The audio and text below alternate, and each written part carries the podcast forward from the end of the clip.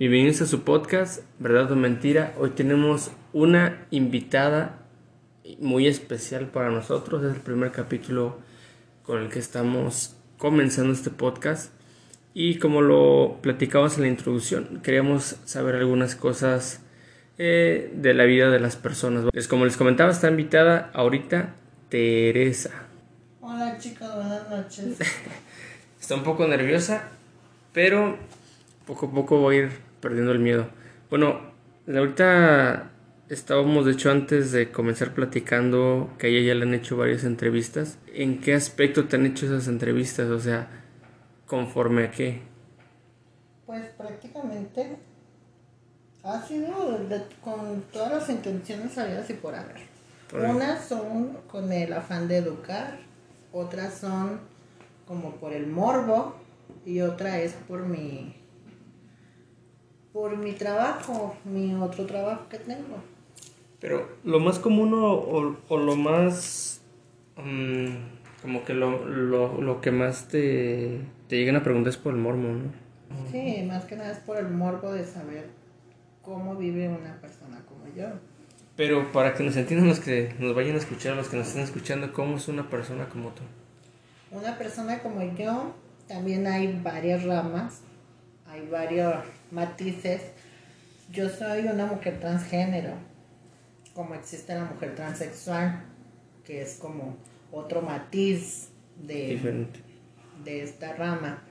Este, una, una mujer transgénero, eh, sí, cambié mi género, mi forma de vivir, mi, yo nací hombre, vivo como mujer, tengo tratamiento hormonal, algunas intervenciones quirúrgicas no, no he completado el proceso de transición. Y pues más que nada es eso, una gente como que tiene el morbo de saber en lo sexual, como soy, en mi día a día, en, el, en la forma de la familia, si me ha aceptado, si no me ha aceptado, cómo lo lleva mi familia, cómo lo llevan mis parejas y pues todas esas dudas que a la gente le pueden surgir tanto en la, en la forma del morbo como en la forma pues también de, de educarse y de querer saber un poco más. Este, el otro día estábamos platicando y me surgió esta pregunta a mí, ¿no?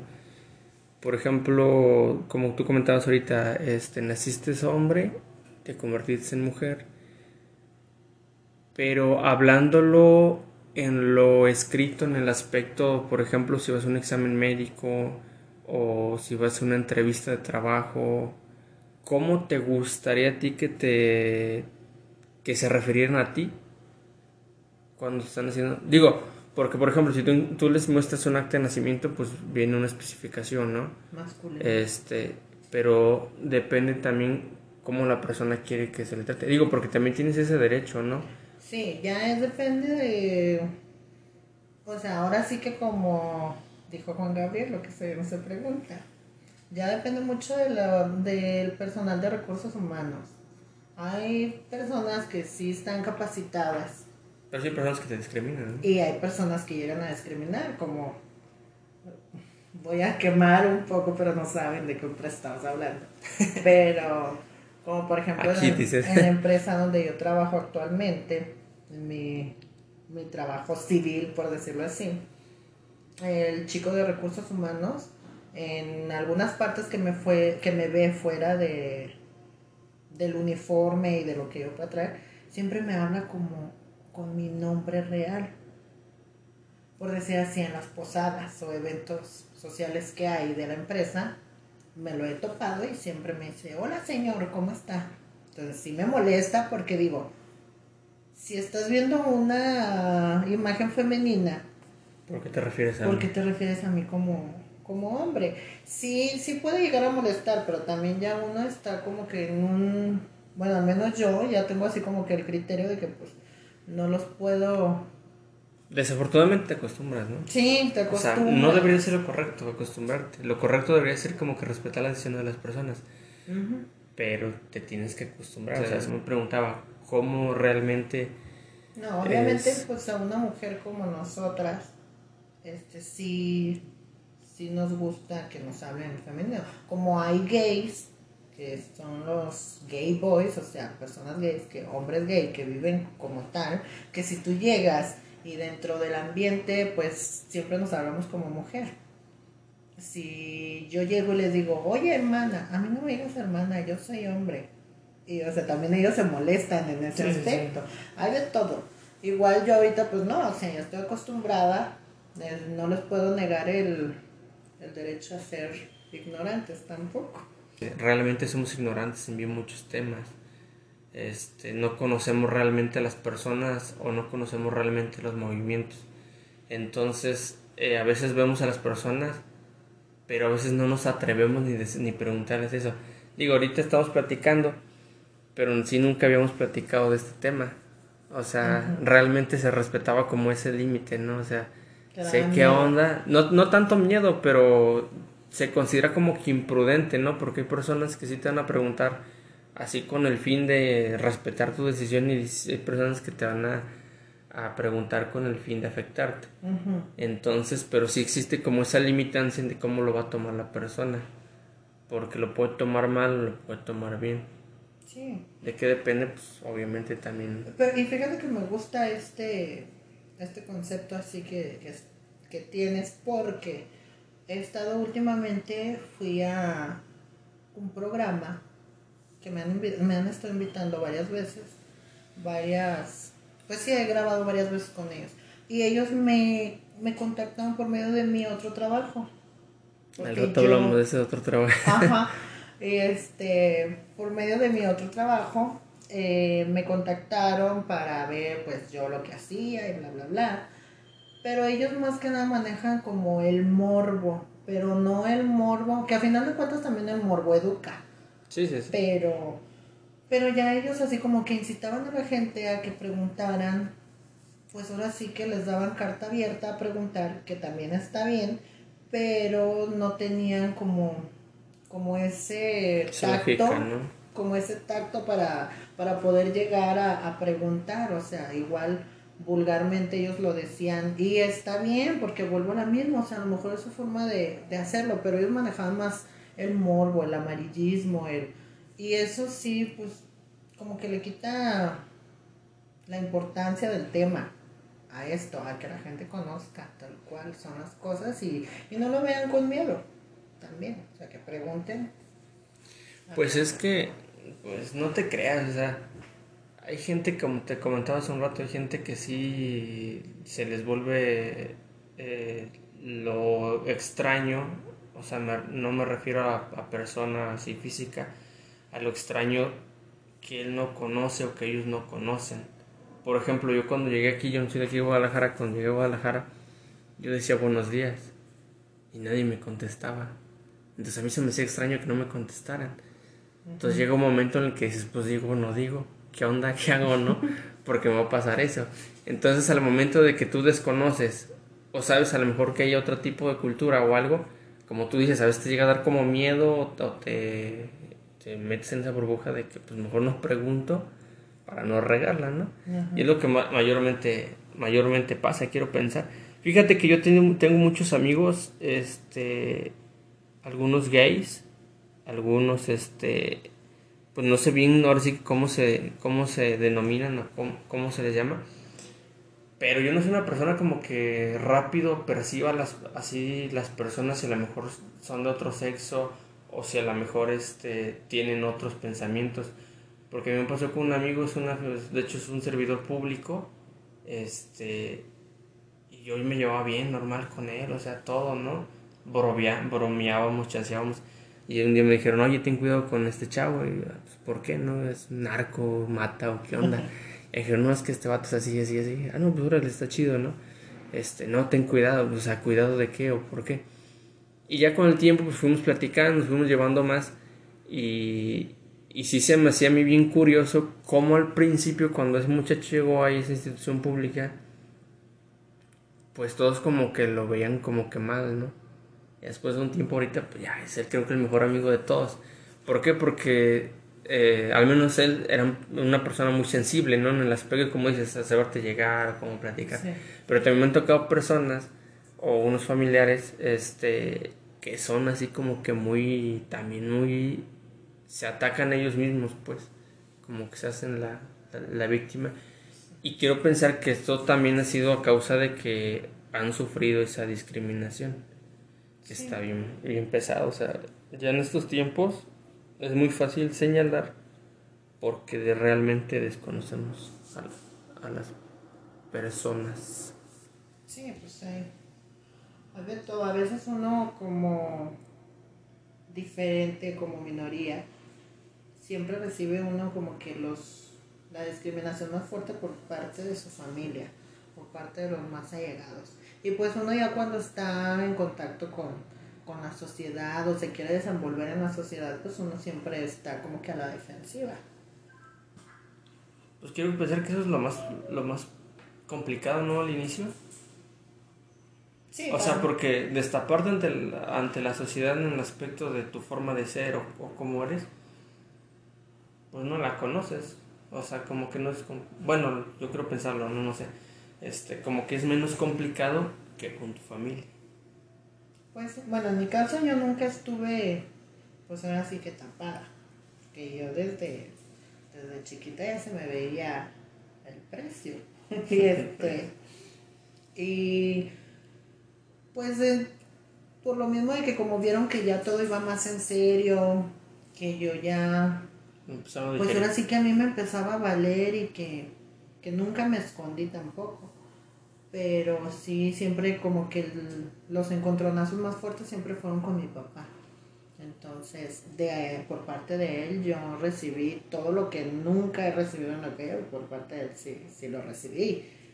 El me el maricón, de todo, todo lo que te puedas imaginar, todo siempre fue por parte de él, aparte de golpes y demás, al grado de que pues me metió a un seminario y yo fui seminarista dos años. Y pues qué. Es que era, a lo mejor ahorita eran unas épocas más machistas, ¿no? Sí. Más, o sea, más, sabía más eso.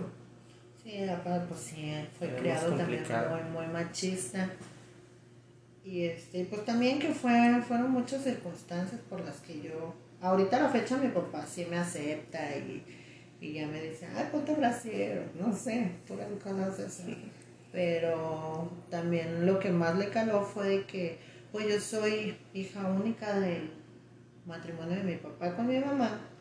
Éramos tres hermanos, pero nada más quedé yo.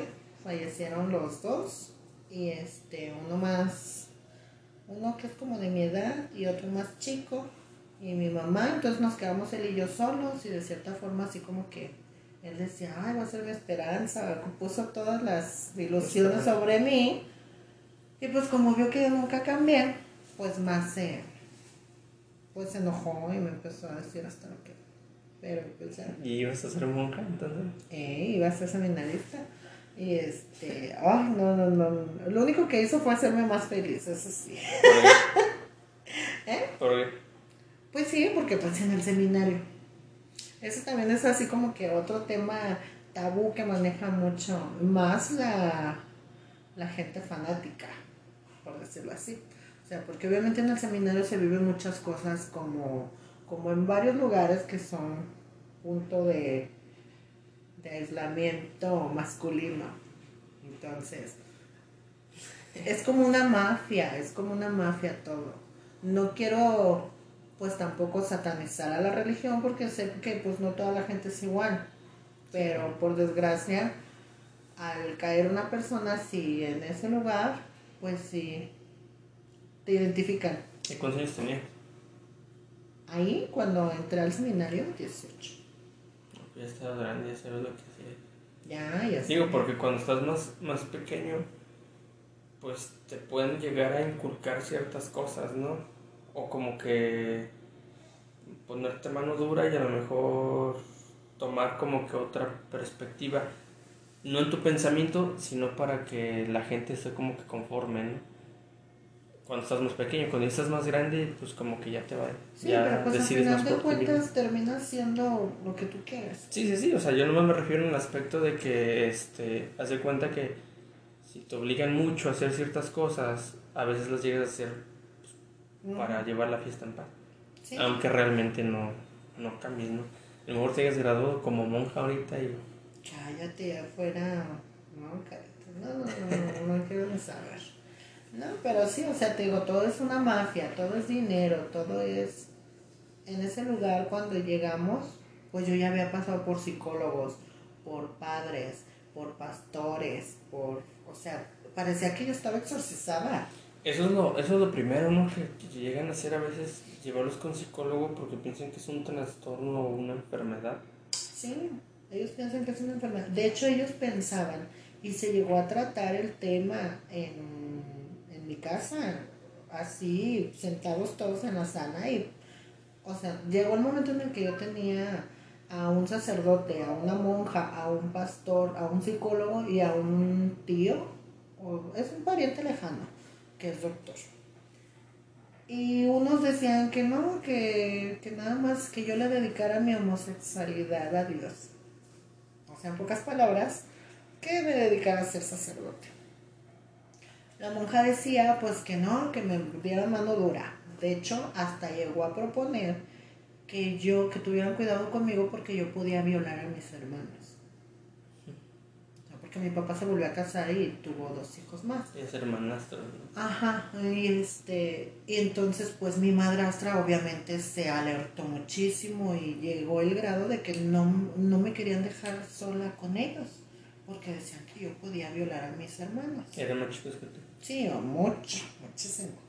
Y este, entonces él el momento incómodo en el que llegan ellos como papás, como padres de familia, y enfrentar a los hermanos más chicos contra mí y preguntándoles que si yo los había tocado, que si yo, o sea, jamás. Y, casi a diario, ¿no? O sea, que les preguntaran. Sí. Digo, a lo mejor tu papá no, este, pero a lo mejor este, su esposa. Ella, ajá, ella. Y por medio también de ella, pues sí se calentaban las ideas, los ánimos y o sea, como en cualquier cosa, yo sé que a lo mejor le importaban sus hijos, sí, pero es ahí donde está la importancia de, del educar.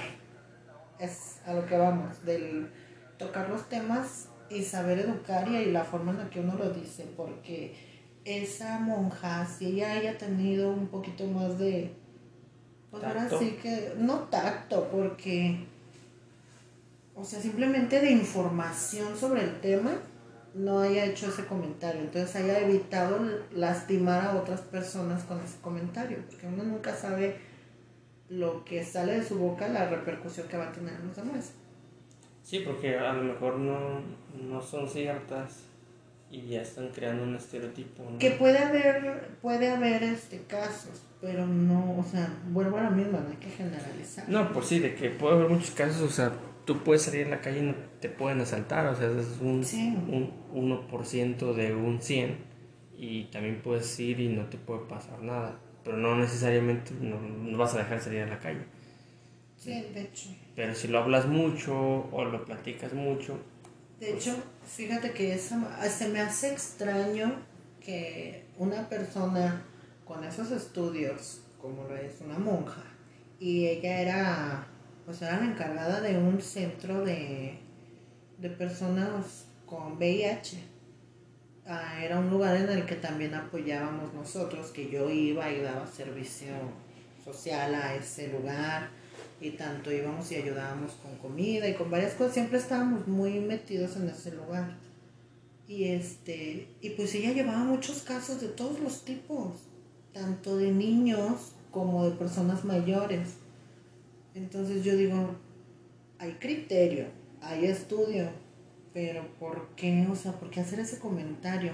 Porque ella tenía ahí en, ese centro a unos teatres, eran hermanos teatres, y dos estaban ya la enfermedad, los tres tenían VIH, y dos estaban ya en, estaban muy mal, en silla de ruedas, y estaban mal. Y uno era el que salía y trataba como de trabajar para ayudar y todo. Entonces una vez, después de que tocaron ese tema, fuimos a, un servicio a ayudar a las personas de ahí y ella nos pasa al cuarto a mi papá, ella y a mí. Y este, dicen, miren, ellos son hermanos. Y uno era el gay. fulanito era gay. Y él, como tiene sus perversiones y tiene el demonio dentro, a todos sus otros dos hermanos y velos. Ahora ya tengo a los tres aquí. Entonces digo, o sea, puede haber casos, sí, pero no todo, o sea. Y sí, o sea, son cosas así. El médico decía que, que me inyectaran hormona masculina, que eso se me iba a quitar. el psicólogo, pues ya sabrás, pastillas. Pastillas, el psiquiatra pastillas para dormir, pastillas para para que se me bajaran los índices de adrenalina, de no sé qué. Ajá. Y si dura un tiempo viviendo así, tres meses, encerrada, en mi casa. De que tanto era el machismo y mi papá, hasta que ya de plano pues yo me sentí ya acorralada, o sea, ya era pastilla y encerrada, de no, no salgas, o llegaba a visitar la casa y no salgas de tu cuarto, aquí quédate. Y me, quedaban, me dejaban ahí, me daban mis pastillas para dormir y yo prácticamente dormida. Dormida, dormida, dormida, duré así tres meses hasta que me harté. Y en una de esas que ya me tocaba otra vez la cita con el psiquiatra y con el psicólogo, este, me dijeron que, pues que qué sentía y bla, bla, bla, palabras más, palabras menos pero yo prácticamente le dije, ¿sabes qué? Pues si no me dejan salir a vivir mi vida, pues yo le voy a echar veneno a la comida y nos morimos todos. Era tanto así mi, mi situación emocional que yo tenía que de plano. Y entonces el psicólogo le dijo, no, pues habló con ellos y les dijo, ves que si ya lo dijo, sí lo va a hacer. Y pues ya la semana siguiente yo ya estaba viviendo sola pues estabas como tal, estando en una prisión, ¿no? Sí, o sea, era, se pudiera decir que fue una situación abusiva, sí, sí lo fue, pero pues bueno, o sea, de todo se aprende. Pues sí, digo, este, no hay, no hay como que personas que entiendan más la situación que las que las están viviendo, ¿no? Porque te comentaba hace un al principio, a veces uno ve a las personas y las juzga o dice, ay, es así, o lo, le ponemos un estereotipo, pero en realidad no sabemos por qué periodo pasó para estar en esa situación. Entonces, este, a veces sí hay un, como un cierto, pues, reclamo ante uno mismo o ante también la sociedad porque no puedes a veces ser como que tu propia persona, ¿no? te pones un estereotipo. De hecho, el otro día estaba leyendo un libro donde hablaba de eso, de que a las mujeres las dedicaban anteriormente a ser mujeres y a los hombres los dedicaban a ser hombres. O sea, eres niño, usa carrito, eres niña, usa muñecas. Y tenía que ser así. Si tú quieres usar el carrito, no, o sea, no vas a usar el carrito. Tú eres niño y vas a usar la muñeca. ¿Por qué? Porque tiene que ser así. O sea, no, no, no tienes derecho a pensar en otra cosa. Estaba bien gacho, o sea si ya nos ponemos a pensar ahorita en este tiempo, pues ya han cambiado muchas cosas.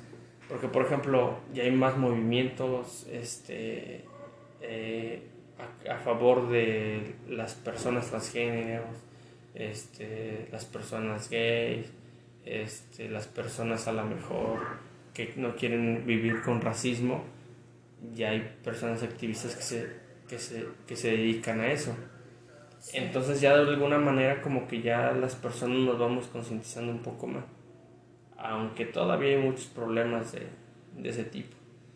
Digo, no sé a ti cómo, cómo, por ejemplo, cuando llegas a un trabajo nuevo, cómo te... ¿Qué piensas? Pues, o sea, ¿qué, qué te pasa por la mente? Es como volver a empezar, ¿no? Quiero pensar. Sí, aparte siempre es, pues a cualquier lugar nuevo donde uno se presenta, que es un trabajo que que si hay cierto código de vestimenta, es donde sí como que me cuesta más trabajo, porque no sabes, o sea, cómo ir, si te vas muy femenina, o y más cuando no tienes el, los papeles, pues, con el cambio de género adecuado. Y este, uno de los problemas mayores que hay siempre en todas es el baño el baño, ay, el baño, es un dolor de cabeza, siempre. Si te metes al de mujeres, se te quedan viendo feo porque eres una pervertida. Y si te metes al de hombres, también eres pervertida. entonces no sabes qué onda. Y ese siempre ha sido en todos lados. Si vas, obviamente, estoy hablando en el tema de los trabajos. Sí existe más en lugares públicos, ya cuando una va arreglada como tal. Mm, sí también es, pero no tanto como en los trabajos. En los trabajos sí se complica más. Sí, porque conoces más a la persona, ¿no? A lo mejor tienes más contacto y por eso como que se hace más, mm, ¿cómo se podría decir? Más... Más visible. Es más visible todo eso. Entonces sí, eso siempre lo que yo he peleado, siempre, siempre. O sea, no he peleado como tal, pero sí, o sea, sí le batallamos mucho. Y ahorita actualmente hay como que una... Es una asociación de chicas trans aquí en Guadalajara y este y es lo que están peleando. Están peleando pues un baño para nosotras en todos los lugares. Y no nada más para nosotras, para los gays, para lesbianas, para toda esta rama que tenemos, porque ese siempre ha sido un tema, siempre, siempre, siempre. Y ustedes como sociedad, como sociedad normalista o normal, siempre, pues no les, no les importa, les da igual. Y ustedes pueden decir, ah, pues que se metan lo que quieran. Sí, pero pues no todos los criterios son iguales. Tienes razón, o sea, ahorita mencionando eso, nunca me había puesto a pensar en, en ese aspecto, ¿eh? De que tienes razón, si te metes un baño de un hombre, lo van a ver mal. O sea, a lo mejor no todos, pero la gran mayoría lo va a ver mal. Si te metes al baño de una mujer, igual va a ser la misma historia. Sí, está. Eh. Siempre es un, un problema. Y este. Y pues no, o sea, siempre es un batallar con, con todo esto.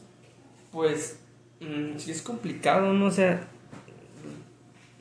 eh, batallar hasta en eso se suena absurdo, ¿no? O sea, que tienes que batallar hasta para ir al baño, o sea.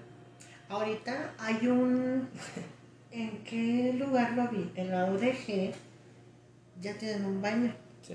Inclusivo se llama. En la UDG ya tiene un baño inclusivo. Pero igual también es, es como una limitante todo esto también para los estudios, aunque no lo creas.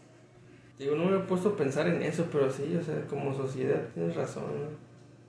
No, pensamos en, en eso. Y aunque no sean minoría, porque pues ya son muchas personas, pero siempre al ser, tener un pensamiento diferente, va a causar que los que somos cuadrados y tú eres rectangular, triangular o como quieras, no quepas en ese cuadro por lo mismo, porque ese cuadro indica tienes cuatro esquinas, tu vida tiene cuatro esquinas y ahí se va a acabar. Y si dices, ah, no puedo tener más o puedo tener menos, pues ahí es donde se hace lo complicado. Y en todo tu trabajo, ¿qué haces? ¿Cuál de todos? ¿Vendes droga o qué? No, en el. Mi otro trabajo, yo imito artistas. Soy transformista.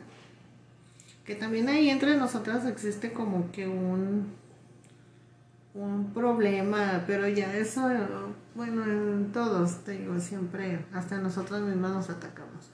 Muchas compañeras travestis, porque pues no es lo mismo un travesti, un transgénero, un transexual, no es lo mismo. Entonces muchas, la mayoría de compañeras travestis se dedican a hacer ese tipo de trabajo, que es el transformismo.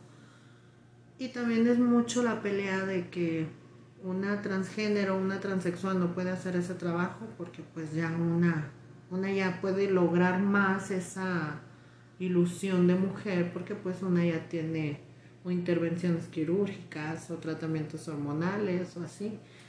Y también es un pelear.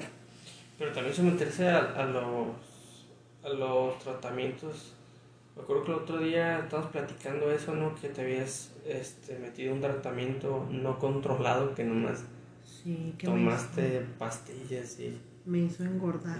inyecciones y todo. También tiene pues, muchas contras, ¿no?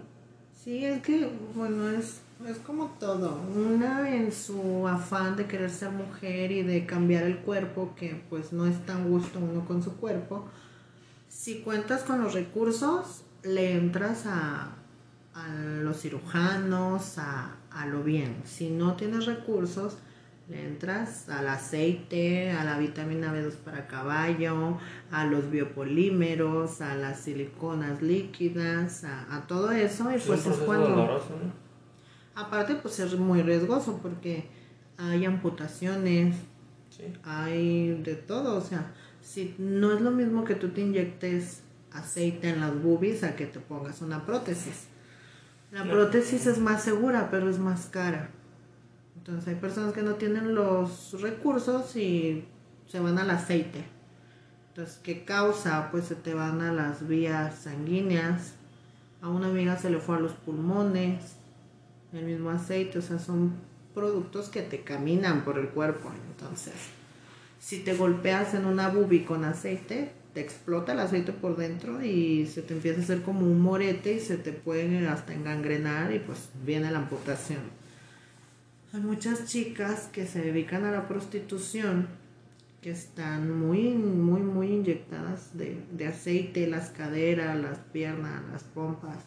Y pues al ejercer ese, ese trabajo, pues están muy arriesgadas a que los hombres en su fantasía y demás, o, o hasta dentro de su propio machismo, las golpean y... Es que es una lesión más grande. ¿no? Sí, igual se engangrenan y hay personas que les han cortado las piernas, se han muerto, el mismo producto se les va directo a la sangre y pues de la sangre al corazón y ahí quedan. Sí, pues, Entonces es muy, muy así. Y pues ahí son riesgos.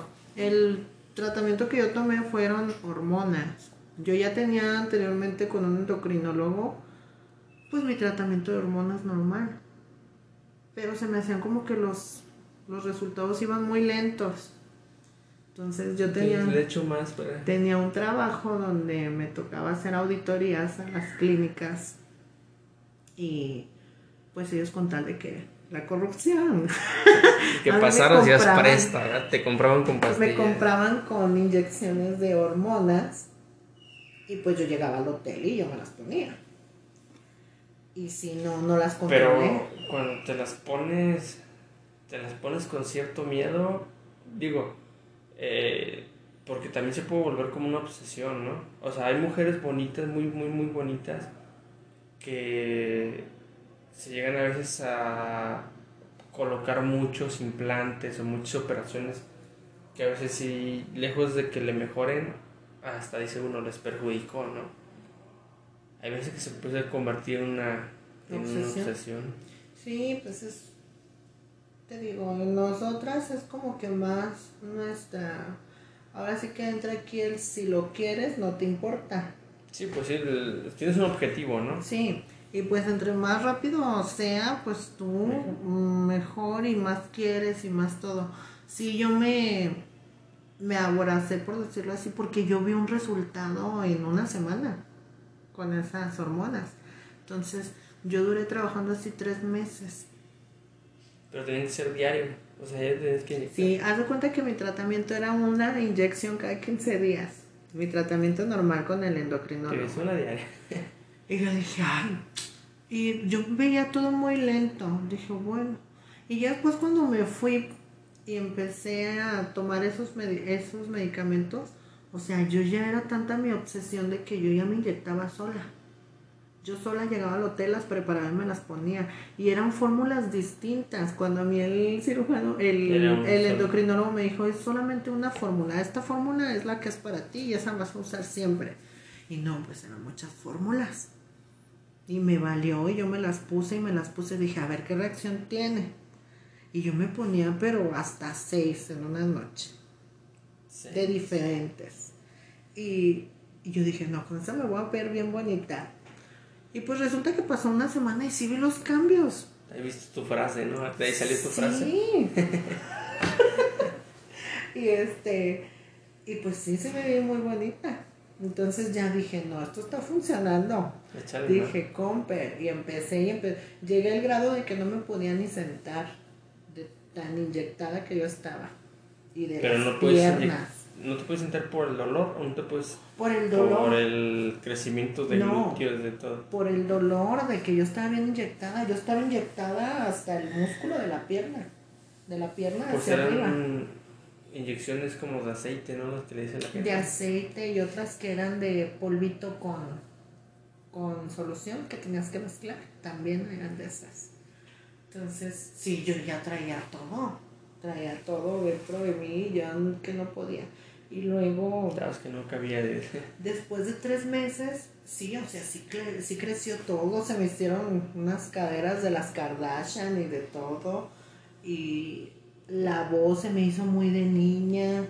O sea, todo, todo, todo cambió. La piel, el cabello, las uñas, todo. Las facciones de la cara te cambian muchísimo. Y este, cuando me regresé a Guadalajara, porque eso yo andaba en Sonora, Sinaloa, en todo eso, yo me sentía muy mucho. Ya, ya, eras, de Culiacán, ya. Sí, ya, yo ya estaba en espera de, de un arco y todo. Pero eh, ya cuando me regresé, yo ya no podía manejar porque pues no aguantaba mucho tiempo sentada. Culiacán para que son como unas... No, deja tú de eso, yo estaba en la frontera de Douglas, allá por, ¿qué? Agua Prieta o Piedras. Negras, algo así. Estaba, yo estaba en la pura frontera. Entonces de allá para acá yo tenía que llegar en máximo dos días. me la aventé sin dormir, la, la manejada desde allá. ¿Y con dolor? Con dolor. Con dolor, café y cigarro, dolor, café y cigarro, y así andaba. Entonces ya yo ya llegué bien devastada aquí. Llegué y me aventé a la cama casi una semana de, a que se me pasara el dolor y todo. Me levanté y muy bonita. el problema fue que, que pasaran 15 días porque como que todo me, me rebotó y me puse gordísima. Gorda, gorda. Muy bonita, pero muy gorda. Entonces, ahorita todavía le ando batallando con el peso, pero pues no soy ni la mitad de lo que era antes que sí me retuvo muchísimos líquidos y me puse muy, muy gorda. Pero pues ya, ya pasó todo eso y pues todo, o sea, al querer tratar uno de ser lo que uno quiere, sí se sufre. Sí, pues sí, o sea, como dices, ¿no? Hay un, un cierto periodo de aprendizaje también. O sea, a lo mejor ya lo puedes hacer, pero ya no te vas a aborazar a lo mejor. Y si llevas un programa o ya llevas un, un algo que seguir, pues ya lo vas a hacer como es que no quiero pensar, ¿no? Sí. Y este, y cuando estabas en la escuela, ¿cómo, cómo eran tus épocas estando eh, con tu forma de pensar? Digo porque, ¿de qué año eres más o menos? Sin así, así ojo de buen cubo eran como unos 70, tiene 80, ¿no? No, o sea, lo que me refiero, este, Mi etapa escolar la viví como en los 80 noventas. Eran épocas que todavía no se ven muchas cosas. No, pero igual te No había mucho internet, no había mucha comunicación.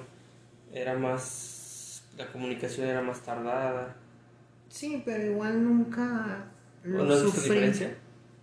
No, nunca lo sufrí porque siempre fui como la jotita onda del salón pero, o sea, de, de allá de los 80 ahorita los 2020, hablando de, tras, recordando, ¿has visto algún cambio así que hayas dicho, ah, veo que ahorita ya avanzamos en esto? ¿O vemos que la neta no hemos avanzado nada? No, sí, sí han avanzado.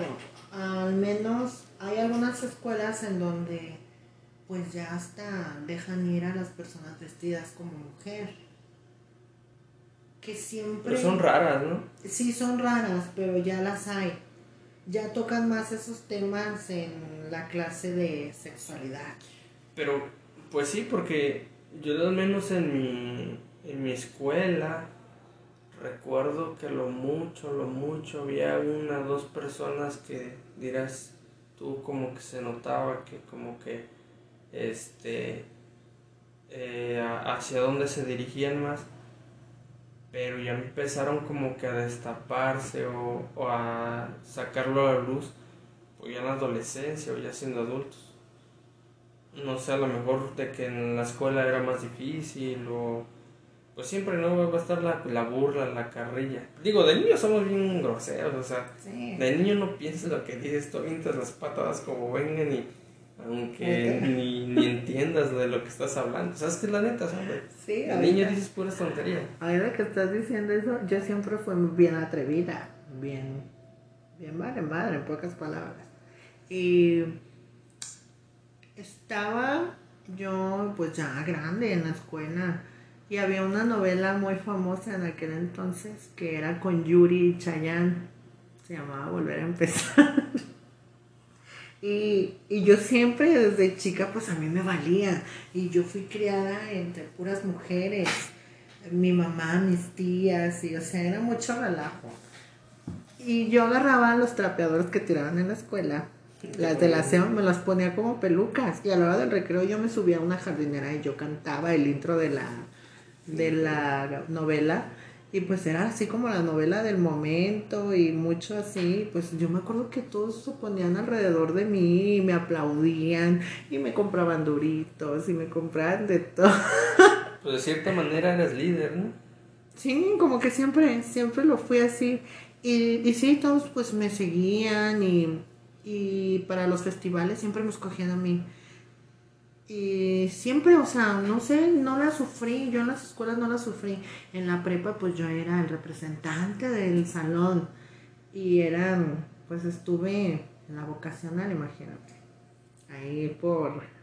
¿Sí la ubicas esa, no? Bueno, es una escuela que tiene una famita, una prepa de lo dije ahí por la pila seca y era del comité y andábamos en la grilla. No nos metíamos ni a clases, pagábamos las clases con botellas y nomás son sacando a la gente, sí, de veras. Y fue así, o sea, no, no la sufrí, no la sufrí para Entonces estuvo relax, pues. Sí, yo sí, yo la sufrí con mi familia, con mi papá. Mi papá sí fue mi peor, este... Fue tu nemesis. Pero pues fue porque también pues, le metían ideas, ¿no? Porque o sea, al final de cuentas te quería. Bien, bien o mal de todo eso que estaba haciendo, eh, porque se dejaba influenciar por lo que le comentaban, ah, este, es un problema psicológico, ah, este, se le metió el chamuco. Yo puedo comprender, pues uno nunca nace sabiendo ser padre, eso sí. A lo mejor en su momento sí lo, casi lo odiaba yo a mi papá, sí, como todo adolescente lo puede hacer con sus papás, aunque no sean gays. Eh, si no dices a tu papá, no tuviste infancia. Sí, sí, entonces... Qué chido haber tenido papá, ¿no? ¿Eh? ah, es cierto, sí. Y ya, pues, ahorita ya te digo, o sea, ya, ya se relajó, ya me ve. Hay como que algo ahí porque, pues yo ahorita me veo y veo fotos de mi mamá, o sea, soy idéntica a mi mamá. Entonces la familia de mi mamá me quiere siempre desde chiquita, siempre me han buscado y siempre me han dicho lo mismo. Y ahora que yo ya estoy grande, pues ellas me ven y, lloran porque dicen que están viendo a mi mamá. Y mi papá no me lo comenta, pero yo lo veo en sus ojos cada que me ve. Entonces sale así que el cumpleaños o algo y pues me manda un mensajito nomás diciéndome que pues viva lo que mi mamá no vivió y, y así, ¿no? Nada más dice pues que me respete y, o sea, ya, mi papá ya, pero sí, sí la sufrí. Con él la sufrí, con él y con mi madrastra. Sí la sufrí horrible. Pero de ahí más en la calle o así, o que me griten en la calle, ah, maricón, no. Siempre, sí existe la bolita de hombres que están platicando y... Pero eso es como dicen, no en bolita, porque solo sí, en bolita. No, solo me mandan flores pero como en muchos casos. Y este... en bolas sí ya. En bolas sí es la carrilla entre ellos. Mira, ahí viene, o mira esto, mira, te volteo a ver, y nomás es la carrilla. Pero pues eso es lo mismo de siempre, o sea, es parte del cotorreo. Pero no, sí, hay quienes lo han sufrido muchísimo y, y pues hasta las han llegado a matar por homofobia y demás. Pero en mi colonia y así vivo sola. Y pues en mi colonia y todo. Es algo con filero y todo. Me cuida. No, no. No. Sí llegué a hacerlo así como de que. sí llega a salir. Ahorita no, pero sí llega a salir. No, pero siempre tenemos así como que etapas. tenemos etapas. Entonces hay veces que las compañeras. Etapa donde matan más y te matan menos. Las compañeras del trabajo siempre pues son, bueno, de estoy hablando del show o, o de los ambientes bajos, prostitución y demás, tú sabes.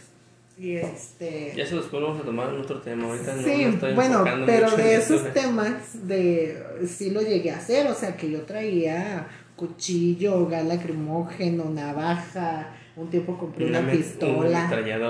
No, compré una pistola, una 22 en un tiempo. Porque pues te tienes que defender. Te tienes que ganar el respeto entre nosotras mismas, fíjate. Esa, esa sí ha cambiado muchísimo. Antes nos ayudábamos. Ahora no, ahora ya todas están unas contra otras en nuestra propia comunidad y pues ahora sí que sobreviva la más inteligente y la más poderosa porque ya sí te tragan, te tragan.